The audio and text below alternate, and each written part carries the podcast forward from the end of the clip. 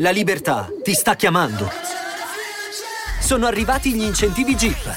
Oggi sei libero di scegliere Jeep Avenger, il suburbano più compatto di sempre, in versione elettrica, ibrida e benzina, tutte alla stessa rata. Gli incentivi Jeep ti aspettano. Corri in concessionaria, ora. Info su jeepofficial.it. Pronto? Il fatto che segna in maniera irreversibile la storia della banda Battestini, la macchia più profonda che in verità era, era lì, stava per arrivare. La situazione era sull'orlo, sul bordo del precipizio. E quindi qualcosa doveva accadere. A un certo punto c'è sempre l'aspetto eh, dell'essere umano che si crede padrone di tutto eh, e che in qualche modo, forse anche inconsciamente, vuole finire eh, in mano alla giustizia.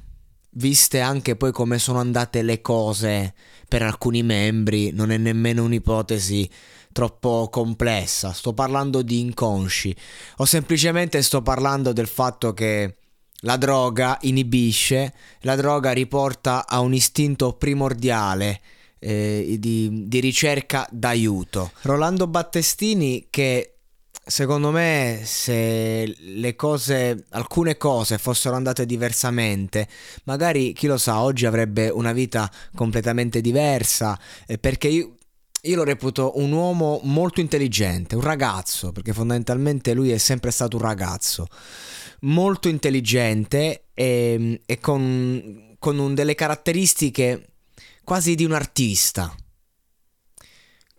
tutto perché deriva dalla sensibilità.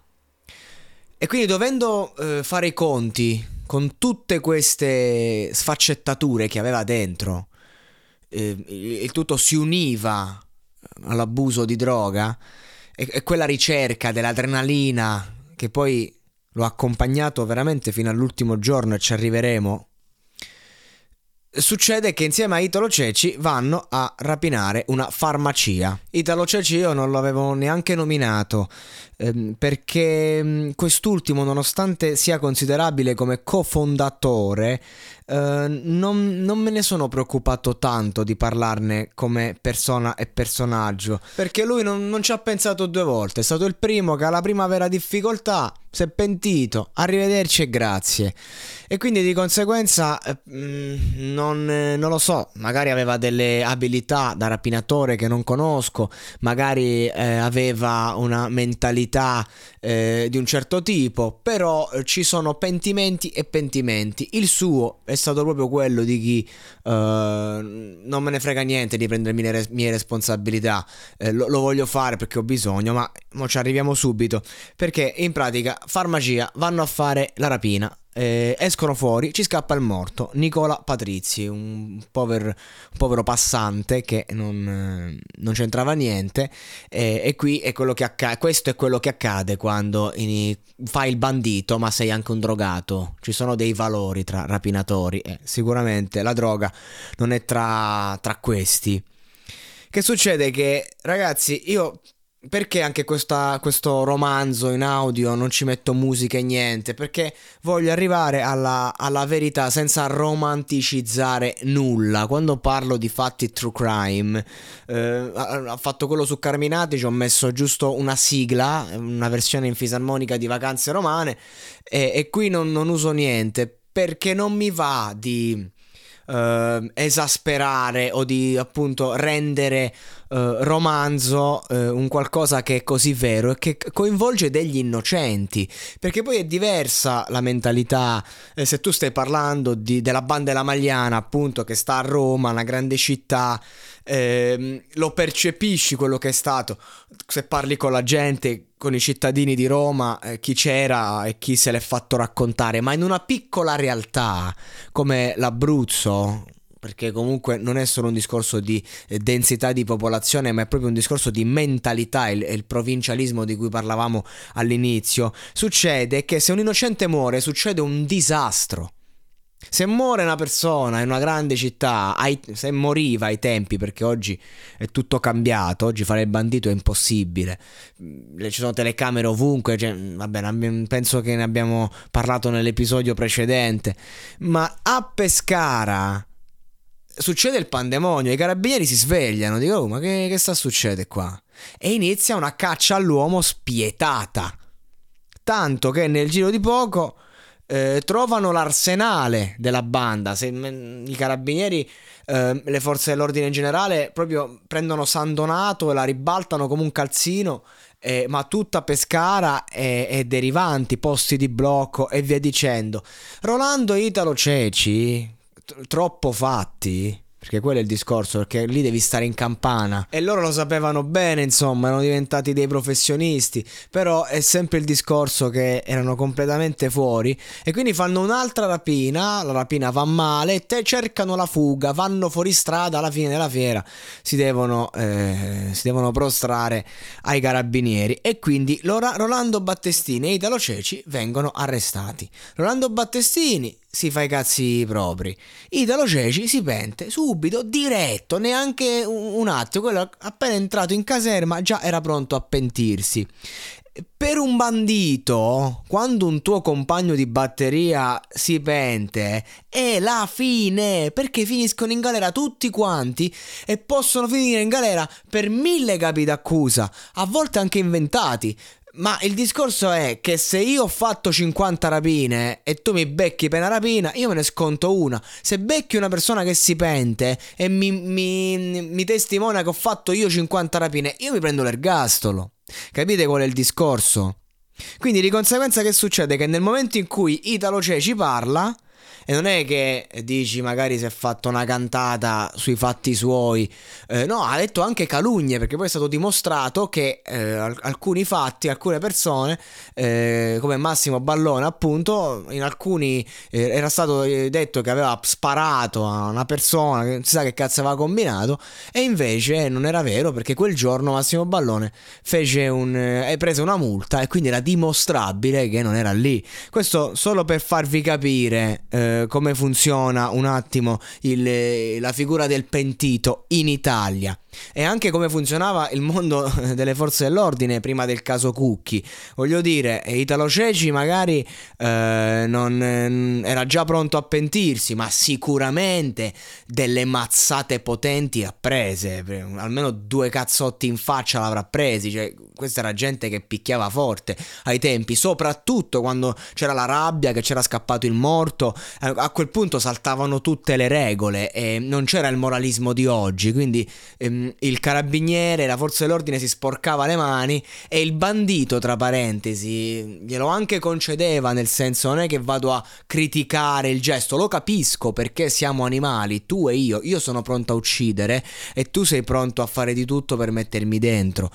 Quindi diciamo che è come se fossero faccia della stessa medaglia, ma eh, era ben diverso. In ogni caso io non è che ho testimonianze o o prove che eh, siano stati effettuati pestaggi ai danni di Italo Ceci, però suppongo che eh, la mano fosse pesante e questo lo possiamo anche, mh, mm, cioè, lo, mm, lo, dico perché tant- qualche anno dopo, anni più recenti, la mano era ancora pesante, eh, quindi immagino ai tempi e con certi personaggi poi eh, un erenomane già è fragile di suo, se lo carichi di botte si pente. Poi, per carità, anziché 20 anni ne prendi 6 e sta a posto, perché comunque loro avevano capi di imputazione pesanti, quindi eh, eh, poteva, cioè veramente c'era l'ergastolo di mezzo. Comunque molto toccante anche l'immagine di Rolando Battestini eh, che viene arrestato in macchina, quello sguardo di ghiaccio che manda la camera, ma eh, cioè quell'apparente mh, mm, quel cadere con stile forse per una persona che era sia fragilissima e sia comunque uh, piena di sé allo stesso tempo, ma una fragilità veramente spietata. Uh, difficilmente abbiamo visto veramente immagini di arresti di, di ragazzi e di persone proprio uh, sul ehm, ai confini di loro stessi. Comunque tutti dentro, tutti quanti bene o male eh, nello stesso carcere, sempre lì nel Pescarese. Eh, abbiamo anche video di processi dove abbiamo il pentito da una parte e tutti gli altri dall'altra. E, e c'è anche un episodio di una scazzottata eh, in cui comunque la banda in qualche modo eh, fa valere eh, il suo dominio nel carcere, cioè questa è casa nostra, qui comunque se tocchi qualcuno di Pescara, poi Pescara risponde. Il concetto era quello, ma questa è una, è una stupidata rispetto a quello che accade poco dopo, cioè la fuga, una fuga spettacolare che eh, vede proprio Massimo Ballone a capo di questo gruppo di fuggitivi, tutti quanti bene o male membri, banda Battestini e affiliati, diciamo, eh, tra cui Franco Patacca, che è quello che fa partire praticamente l'evasione perché lui lavorava eh, nel reparto, cioè lui poteva arrivare, diciamo, al reparto più lontano eh, del, del, carcere più vicino diciamo alla porta di fuga. Si fanno dare dei creano dei coltelli all'interno partendo dai cucchiai levigati nel muro. Eh, fanno entrare anche una pistola eh, che, che, Ballone utilizzerà poi nella, nella, nella, sparatoria per uscire. C'è proprio questo momento in cui loro riescono eh, spettacolare evasione che a livello nazionale proprio diventa eh, un cult eh, c'è questo momento in cui dall'altra parte le guardie sparano, Ballone a due colpi e spara questi due, dice libertà, morte, vita e alla fine riescono a fuggire. Sei evasi con un curriculum di tutto rispetto, si dividono una volta usciti, Ballone va a Milano, poi tor- torna a Roma perché, perché eh, si mette d'accordo con quelli della, della, banda della Magliana per farsi proteggere, per farsi nascondere.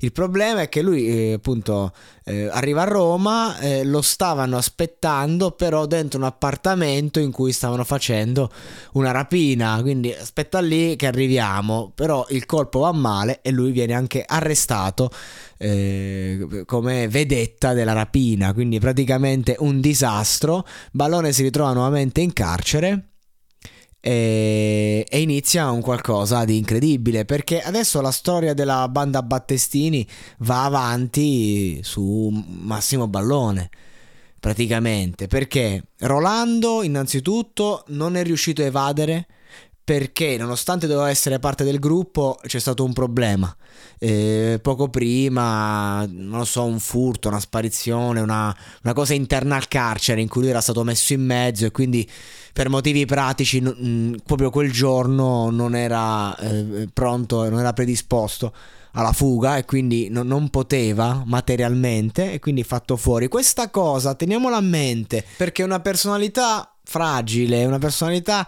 eh, emotiva, per quanto capisca il discorso razionale, il discorso eh, pratico della questione, eh, ci rimane male, ci rimane male. Secondo me lì si è inclinato qualcosa di, di grande all'interno della psiche di Rolando Battestini, ma anche questa è una mia ipotesi. E quindi ci sono i reduci ehm, che mentre Massimo Ballone è dentro, gli altri, gli altri vivono, si nascondono eh, in, un, in, un, posto protetto, ma vengono eh, trovati c'è una, proprio una sparatoria eh, dove delle persone eh, muoiono, suicide tra l'altro, per, pur di non tornare, quindi la banda tra chi, chi, chi, chi, è dentro, chi è morto, chi si è suicidato, ormai è, è praticamente andata, è, è finita. La storia della banda Battestini finisce qui. Quello che rimane poi, quello che non finisce, sono le conseguenze. Massimo Ballone, secondo me, in tutto il gruppo è l'unico che era il vero criminale. Criminale inteso come uomo d'onore, nel senso che lui non ha mai parlato quando l'hanno preso, non è nemmeno uscito fuori chi avesse dato la pistola per il carcio. C'è una cosa che, che, che esce fuori prima o poi, nel senso un cellerino per esempio che tu lo corrompi, ti dà una, una pistola e prima o poi esce fuori, mo, oh, non solo perché uno canta, invece no, lui era, era uno che comunque È una persona che eh, ha dei, dei, certi valori e quindi va avanti per la sua strada, ma non è solo un discorso di non parlare, il suo essere un uomo d'onore, perché Massimo Ballone dimostra di avere anche lui un grande cuore, una grande umanità quando inizia a studiare, scrive eh, due libri sulla sua vita, eh, viene in, incontra professori universitari, eh, inizia a dare esami, sembra cambiare vita. E anche questa cosa qui, eh, tutto cambia dopo che legge un romanzo di Dostoevsky. E ragazzi, se tu hai comunque un animo che comprende, apprezza ehm, e si rivede in Dostoevsky e poi decidi di studiare in quel modo, vuol dire che il, ciò che ti porta a, a parlare senza umanità eh, delle cose, delle faccende, delle persone, è una scelta, è una forma mentis interiore, è un, un qualcosa a cui tu ti aggrappi.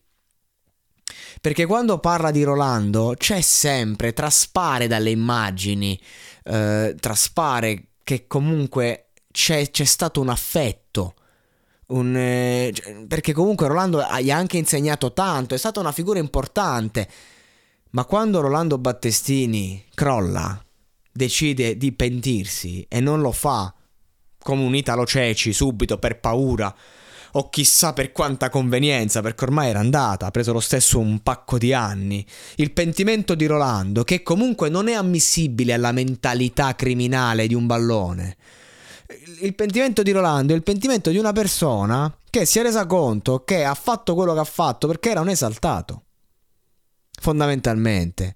Non è un criminale nato e morto tale è una persona che secondo me, eh, avesse avuto una pena di 8 anni, si poteva riprendere. Invece lui scrive questa lettera, manda anche una lettera a Massimo Ballone in cui gli mm, sembra quasi scusarsi di questo gesto, però non, perché mandare una lettera a uno che tu sai che non approva minimamente come hai ragionato, come hai pensato? Semplicemente perché quel pentimento, quel era solo un bisogno di smettere nero su bianco, come fosse un testamento per la famiglia, per se stesso. L'uomo di oggi non è l'uomo di una volta, perché ragazzi, adesso parlo proprio io personalmente, eh, il mondo della criminalità, secondo me, non ha nulla di bello o da invidiare o di interessante interessante, anche qui che facciamo il romanzo, il racconto. E, ehm, e quando magari lo vivi, come l'ha vissuto un Rolando Battestini, è un'altra faccenda. E, ehm, lo, lo, vivi a un livello alto da subito, una cosa. Però non è detto che tu sei quella persona per tutta la vita. Io ho fatto, ad esempio, uso di droga nella mia vita per degli anni, ma io non mi rivedo minimamente né nel tossico né nell'ex tossico. Quella roba è una roba che fa parte del mio passato. E così può essere un bandito ex bandito, non è che tu devi essere bandito per sempre, una volta che tu sconti la tua condanna hai fatto... Ok, allora qui parte il problema del pentitismo, perché Italo Ceci in verità eh, si è pentito subito e poi si è provato a rifare una vita. Si è aperto un... Eh, dopo tutti, tutti, gli anni, che ha preso alla fine anche lui 12 anni, quindi quanto gli è, gli è costato, si è preso una pena eh, di, di, 12 anni, è finita e poi si è aperto anche un, un negozio in centro, a Pescara. Voglio dire, è un altro discorso. Uno che si apre per un negozio in centro, te la stai cercando in qualche modo. Il concetto fondamentalmente è questo, anche se sono passati 30 anni. Per me una persona che fa delle scelte di vita così forte e poi si pente, deve vivere tutta la vita comunque guardandosi le spalle. Adesso arriviamo anche, anche a quello. Che succede? Che eh, Massimo Ballone inizia appunto a fare università, un detenuto che sembra verso la via della ripresa, ottiene anche dei permessi premio come tutti i detenuti, dopo tanti anni va a casa una volta, due volte, la terza volta che c'è il permesso premio prende, fa i documenti e va via, fugge, va in Venezuela, la sua vita cambia completamente, si fa la latitanza, poi dopo tanto tempo viene preso per una chiamata, quindi anche lì eh, una, una, svista, diciamo, viene, viene catturato eh, ehm, dallo, dallo, stesso maresciallo comunque che lo, lo, cercava a pescare, quindi si ritrovano lì, c'è anche questa gag che va un nero a prenderlo e lui teme per la sua incolumità perché lì ti ammazzano per il sì e per il no, invece era il maresciallo, quindi torna, si fa, si fa il carcere e poi eh, anche torna uomo libero dopo un po' ballone, eh? nel senso è stato un uomo libero fino a un mese fa che ad oggi registro, quando poi è stato preso per, ehm, per altri giri, adesso però è cronaca recente. Eh, altri membri della banda Battestini, Valerio Viccei che fa il colpo del secolo, 150 miliardi di lire a Londra, e, e poi anche lui viene eh, sgamato col tempo perché? Perché andavi a cena con lui, ti regalavano l'orologio, eh, portavi la donna, gli regalavano un brillocco voglio dire, anche lì la solita mentalità provinciale che poi eh, ti porti appresso e che ti porta a, a, a, uscire allo scoperto. E l'abruzzese malavitoso è così, e, e, così sia per sempre, mm, solo per far capire un attimo la mentalità. Fai un colpo del genere, e poi che poi non, non ho ben capito come è andata eh, la, la, fine di Valerio Viccei, eh, però insomma non l'avevo neanche citato, è uno dei membri della banda. Andiamo a vedere che fine hanno fatto tutti quanti. Abbiamo Franco Patacca che si ritrova arrestato poi anni dopo dal figlio del, del, del carabiniere che ha accoltellato eh, sotto il cuore vicino durante l'evasione. Mm, eh, quando poi evade dai domiciliari anche lui non, non ce la fa e abbiamo la morte di Ceci anni dopo e qui viene tirato in, bello, in, in mezzo ballone perché eh, giustamente eh, tanti anni dopo i fatti eh, nella sua attività in centro si spara a Italo Ceci e tu subito chi è il mandante? Ballone però eh, le accuse lì sono cadute. E Ballone lo dice è andata come è andata io non, non, non, cosa ne penso al riguardo? Mi hanno messo dentro mi hanno tirato fuori cosa ne penso? Non credo sia importante.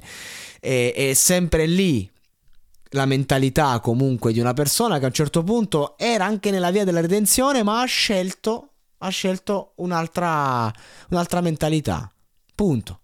Questo è quanto. La natura, quando io dico mestiere bandito, che riguarda Massimo Carminati, che riguarda Massimo Ballone, questa è la gente che poi io definisco ad oggi uomini d'onore semplicemente perché hanno tenuto la, la loro strada, l'hanno, l'hanno, portata avanti in un certo modo, che, non, che, poi non vuol dire che io non abbia una, una, una buona idea di loro, sono dei criminali, gente che comunque ha fatto, ha commesso reati, non sono persone oneste. Quindi, la, ma la mia moralità che cosa cambia? Io sto solo raccontando eh, che cosa ehm, nel linguaggio della criminalità sono questi personaggi, punto. Nulla più, nulla meno. Quindi per me Italo Ceci non conta niente perché non ha avuto non, nemmeno per un attimo la, la possibilità di, di tener fede suoi, a, a, quello che ha commesso. E quindi la morte di Italo Ceci non è che mi faccia piacere o non mi faccia piacere, non mi sorprende, punto. Non mi sorprende affatto. Non lo so, ti sei cantato mezzo mondo la, la, criminalità prima o poi risponde e quindi non è detto che sia stato Tizio Caio. Il discorso è che un pentito di quel calibro prima o poi la, la strada te la fa pagare. Punto. Non mi sorprende.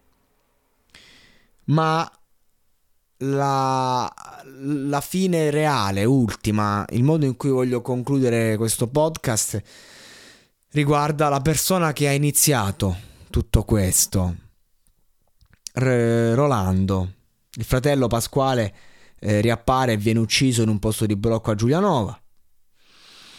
Mm, ed è una storia già di per sé triste, perché comunque la storia di un figlio che si è sempre percepito non voluto, questa capa pazza che non, non ha mai, a differenza di Rolando, eh, non è mai stato veramente lucido è uno che è un ribelle puro, un cane sciolto, puro sangue, uno che forse non aveva neanche la testa per fare il bandito, perché serve una grande lucidità, ingegno e intelligenza per portare avanti quella carriera ad alti livelli e a lungo. Però parliamo veramente di un, di un cane sciolto, di un ribelle a 360 gradi, proprio con tutto il sangue, con tutta la mente, con tutto il corpo. Mentre Rolando muore in carcere per un incidente. Si dice suicidio lì per lì. Poi ci sono varie ipotesi. Ballone stesso dice per me non si è suicidato. Rolando Battestini, se fuori dal carcere si drogava con l'eroina, dentro al carcere cercava, diciamo, sostegno per combattere i suoi demoni e i suoi dolori interiori eh, aspirando del gas una volta ha aspirato troppo, è andato oltre, non, non gli bastava la solita dose di gas ed è, è morto. Ed è una fine tristissima, che però racconta quella che è stata la banda, al di là di, di, quel, di quegli elementi che poi hanno avuto carriere singole eh, molto anche rilevanti, al di là. La banda inizia dal, dal carattere, dalla personalità e da quel bisogno di un Rolando Battestini che non riesce a stare, che non riesce proprio a vivere senza appellarsi a qualcosa, perché c'è un dolore grande e da quel dolore nasce, secondo me, ogni grande eh, gruppo criminale. Anzi, qualunque criminale, dal più piccolo al più grande, parte da un grande senso di mancanza, di, di, ingiustizia verso il mondo. E allora decide, qualcuno decide di farla pagare perché ci sono varie tipologie di reati, e poi ci sono i banditi, che invece semplicemente non si vogliono omologare alla società e vanno per un'altra strada. Questa era la strada che piaceva a Rolando Battestini, che però non ha mai colmato i suoi vuoti, non ha mai colmato le sue mancanze, non, non si è mai sentito veramente se stesso in questa terra, secondo me. E quindi io voglio chiudere dicendo mi dispiace a tutte le famiglie, quelli che hanno subito danni, morti e quelle che invece hanno subito a loro volta eh, l'essere col cuore dalla parte dei colpevoli, perché un figlio, per quanto possa sbagliare, è comunque tuo figlio. Quindi io voglio dire mi dispiace eh, voglio anche scusarmi eh, per l'atteggiamento che a volte sembra quasi eh, come se io godessi di, questa, di, quest, di, queste storie, come se me ne facessi appunto portavoce, eh, come se stessi dalla parte del cattivo quando io non sono dalla parte di nessuno mentre racconto. In questo momento in cui dico mi dispiace, forse sono dalla parte di qualcuno, sì, de, de, dell'animo umano, de, del cuore, che ci accomuna tutti, banditi e non.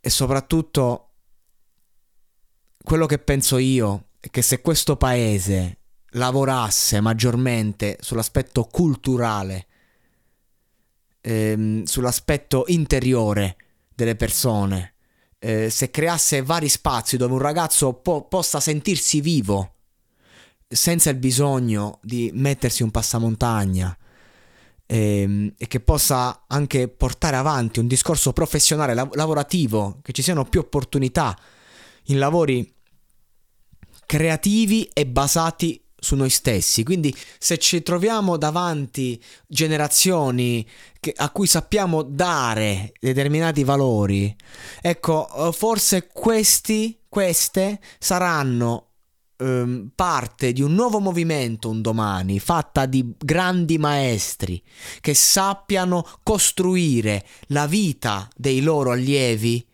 eh, sulla base di un qualcosa di concreto, di vero, che colma e nutre.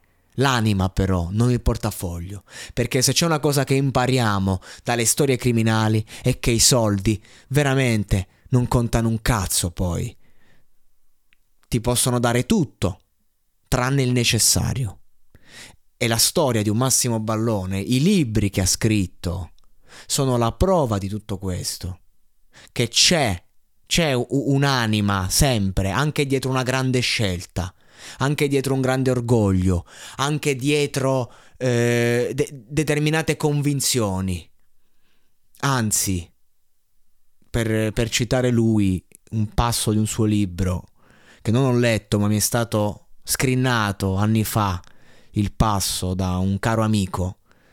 Se hai un cuore puro, quello che ti aspetta sarà una barca d'anni di galera. Ed è proprio da questi cuori puri che dobbiamo ripartire, soprattutto in Abruzzo, data la vastità di occasioni eh, che, che abbiamo per sporcarci.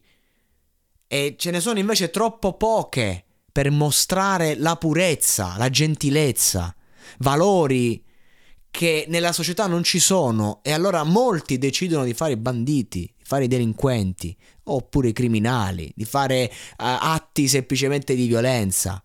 E quello è il discorso. Perché ragazzi, al diavolo non si vende l'anima su due piedi.